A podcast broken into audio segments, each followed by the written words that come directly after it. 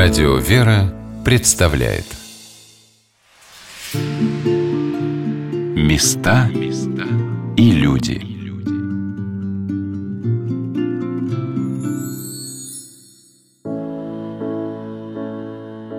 Завершается день, подходит к вечеру, к ночи, люди расходятся по домам после рабочего дня, готовятся ко сну, и лишь за монастырской оградой жизнь не утихает, а может быть становится еще более напряженной. Иноки и монахи, послушники и послушницы Божии совершают свой невидимый труд молитвы, служения Господу, молятся за весь мир и каждого человека, приходящего в монастырь со своей просьбой – где-то монахи обходят на закате дня вокруг монастыря крестным ходом, где-то служат ночные литургии, но монастыри в России, да и по всему миру, не спят, охраняют своей молитвой наш сон, защищают молитвенным покровом нашу жизнь, призывают на нашу землю милосердие Божие. Добрый вечер, дорогие друзья! Мы продолжаем на радио «Вера» рассказ об Алексеевском Ставропагиальном женском монастыре, расположенном в Москве, недалеко от станции метро Красносельская. У микрофона Анна Шалыгина. Я попросила Елену Владимировну Путинцеву рассказать о главных монастырских святынях, и она начала повествование с истории принесения в обитель чудотворного образа Божьей Матери Пантаноса, Всецарица – Сейчас э, наш монастырь, я думаю, больше известен по своей чудотворной иконе Божьей Матери Всецарица, которая прибыла в нашу обитель четверть века назад, в 1995 году. И этот список, который был специально написан для России, по просьбе общины милосердия в честь святого Иоанна Кронштадтского, эта община опекала НИИ детской онкологии в Москве. И вот по благословению архимандрита Ефрема, настоятеля Водопецкого монастыря на Афоне был написан первый список этой иконы для России, он прибыл в Москву. И этот список он посетил много храмов, больниц, перед ним служились молебны, уже были исцеления в отдельных местах. Но, тем не менее, по промыслу Божию он обрел свое место здесь, вот постоянное место нахождения. Владелец этой иконы, к сожалению, почивший, рано ушедший из жизни иродиакон Лука Постников, он был владельцем этой иконы, и он завещал и подарил нашей обители икону Всецарица, которая больше всего прославилась здесь чудесами. Исцеление у нас издана книга чудес, брошюры, будут, наверное, другие издания, где описаны случаи исцелений. Первое свидетельство, которое известно вот из ее истории об исцелении человека, который занимался магией. Было вразумление от этой иконы, он не мог приблизиться, упал перед ней, и он освободился от этих чар, вот от своего заблуждения. То есть она помогает и в освобождении вот от таких заблуждений. А в России и сейчас во всем мире вот онкологические заболевания, наверное, самые распространенные, и можно назвать, наверное, эпидемией тоже вот эти заболевания. И Матерь Божия, которая являет свою помощь заступничество в самые трудные времена. И, наверное, вот ее помощь сейчас нужна именно больше всего больным вот именно этим заболеванием. Мы знаем, что в разное время, вот грузинскую икону я упомянула, которая была в нашем монастыре чудотворная, она помогла спасти Москву от чумы. Онкологию можно назвать чумой 20-21 веков, поэтому я думаю, что, наверное, всецарица Пантаноса, как ее в Греции называют, всецарица, она спасает нас от самых тяжелых заболеваний. Настоятельница Алексеевского монастыря игуменя Ксения, повествуя дореволюционной истории обители, рассказала об образе грузинской иконы Божией Матери, как он был явлен одной из монахинь в тяжелое время эпидемии чумы в Москве. Среди главных святынь обители был образ грузинской Божьей Матери. Мы принесли его еще со стожья. Этот образ был обретен в обители во время чумы, поветрия очень сильного, которое охватило Москву, и была сильная смертность в городе. Одна из наших монахинь, заболев услышала о том, что в Москве есть образ грузинской Божьей Матери чудотворной, очень захотела к нему приложиться, но не было сил принести этот образ и вообще как-то доставить эту сестру тот храм, где находилась эта чудотворная икона. Она очень скорбела по этому поводу, силы ее оставляли, болезнь прогрессировала, в монастыре много было заболевших. И вот ей было ночью откровение, явился некий монах, который сказал, что не скорби, икона находится у вас в пещере. Пещер не было в обители, но монахиня рассказала об этом, и как-то сестры поверили, что есть в обители образ чудотворной Богородицы, и надо его искать. Стали искать и нашли в какой-то комнате, складском помещении неведомый образ Божьей Матери. Его расчистили, вынесли на свет – казалось грузинская. Вот эта монахиня больная к нему приложилась, почувствовала себя легче, болезнь отступила. И этот образ положили в храм, к нему стали прикладываться люди, сестры. И вы знаете, пошел перелом от этого поветрия в Москве грузинская.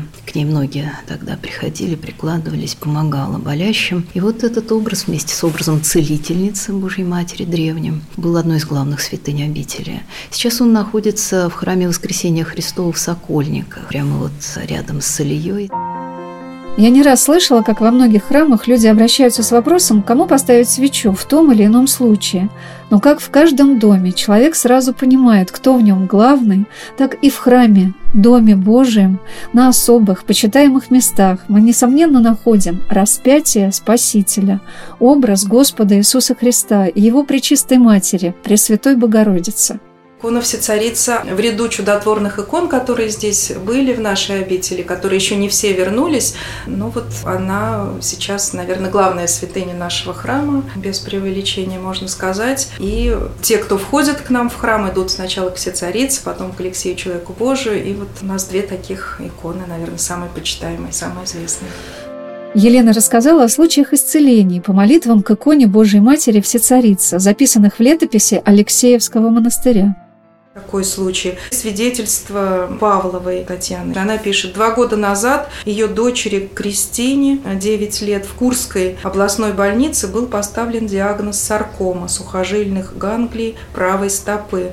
Назначили операцию. Дочь очень болела, и ее направили в онкологический центр Москвы. В молитвах прихожанка не теряла надежды, узнала о храме всех святых, что в Красном селе, о чудотворной иконе Всецарицы. Она стала посещать храм, заказывала молебны, сорокаусты, брала освященное масло, приходила на акафисты, молилась и дома. Произошло чудо, опухоль исчезла. Дочь признали здоровой, операции не было.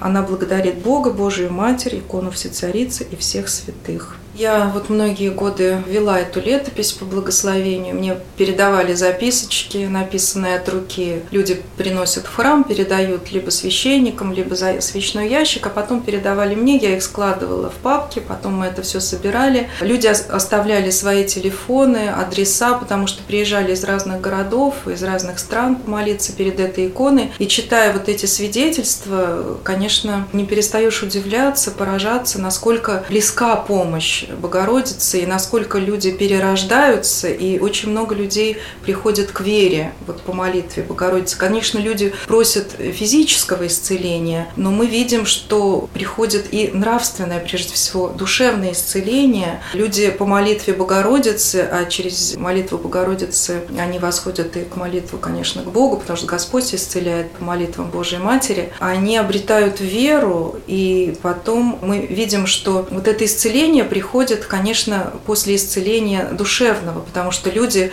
многие приходят и к венчанию, и приходят к тому, что уже без молитвы они не видят своей жизни. И, конечно, это не магическое никак исцеление. Люди со смирением, с покаянием, с исповеданием своих грехов, многие получают вот это исцеление.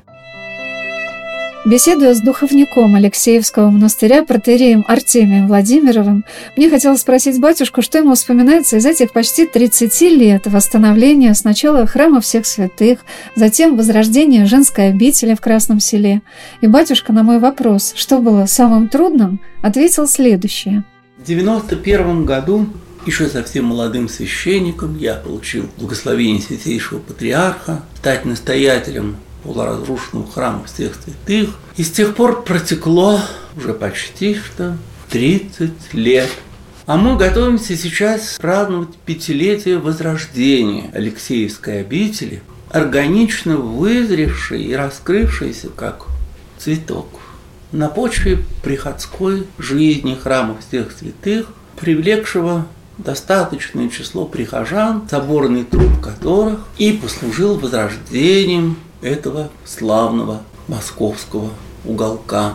Самое трудное – это наш собственный эгоизм и наши страсти, изживать которые возможно единственно в лоне Матери Церкви, веруя воскресшего Господа Иисуса Христа, в надежде насадить на очищенном месте сердца начатки смирений, чистоты, кротости, терпения, молитвы, любви и бескорыстного служения Отечеству. Но поверьте, и каждый из наших слушателей знает это по собственному опыту.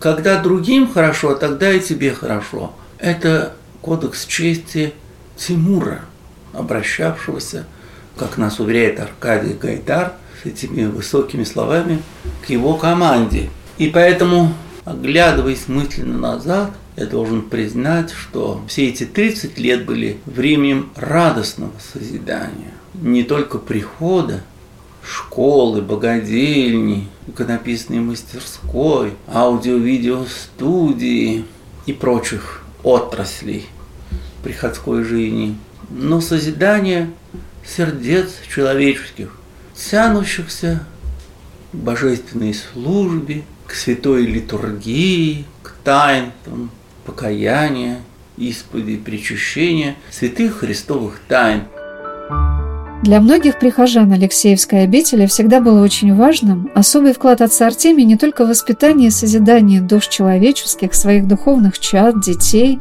но и их образование. Каждый рождественский Великий пост завершается беседой батюшки в преддверии праздника Рождества Христова или Пасхи, Светлого Христового Воскресения. И я замечала, насколько обогащают восприятие торжества те мысли, чувства, слова, которыми делится батюшка со всеми приходящими верующими, как они помогают и открывают многие глубины и грани нашей духовной жизни. В начале Великого Поста, после чтения покаянного канона преподобного Андрея Критского, отец Артемий проводил беседы на Ветхий Завет, книгу «Бытия», и меня поразило, с каким вниманием прихожане, плотно сомкнувшись вокруг батюшки, внимали его словам, обращая к своей жизни те или другие выводы священнослужителя и сохраню тебя везде, куда ты не пойдешь. И нам Господь в одном из псалмов обетует всегдашний покров, живые в помощи вышло, кроме Бога Небесного творится, всегдашнее охранение, Сыне воздремлет, храняем Иакова. Если мы умеем печаль свою, то есть все заботы, тревоги и страхи, верить Ему, так что Он нас приобретает, насытит наше сердце радостью своего соприсутствия. Помилуй нас, Господи, помилуй нас, всякого ответа ненавидящий, стирайте молитву, яко владыцы грешнее приноси. Помилуй нас, слава Отцу и Сыну и Святому,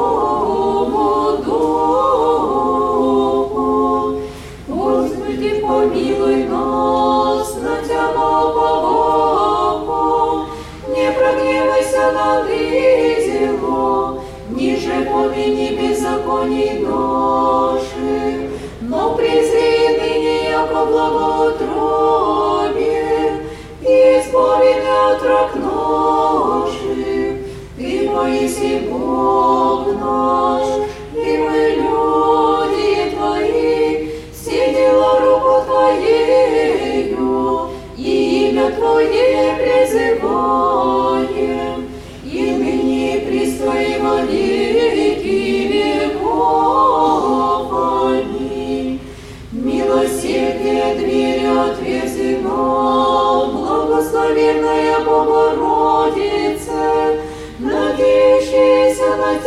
не погибнем, но да избавимся Тобою от бед.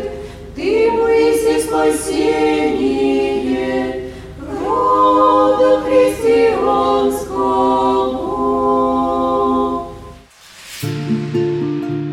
Места и люди.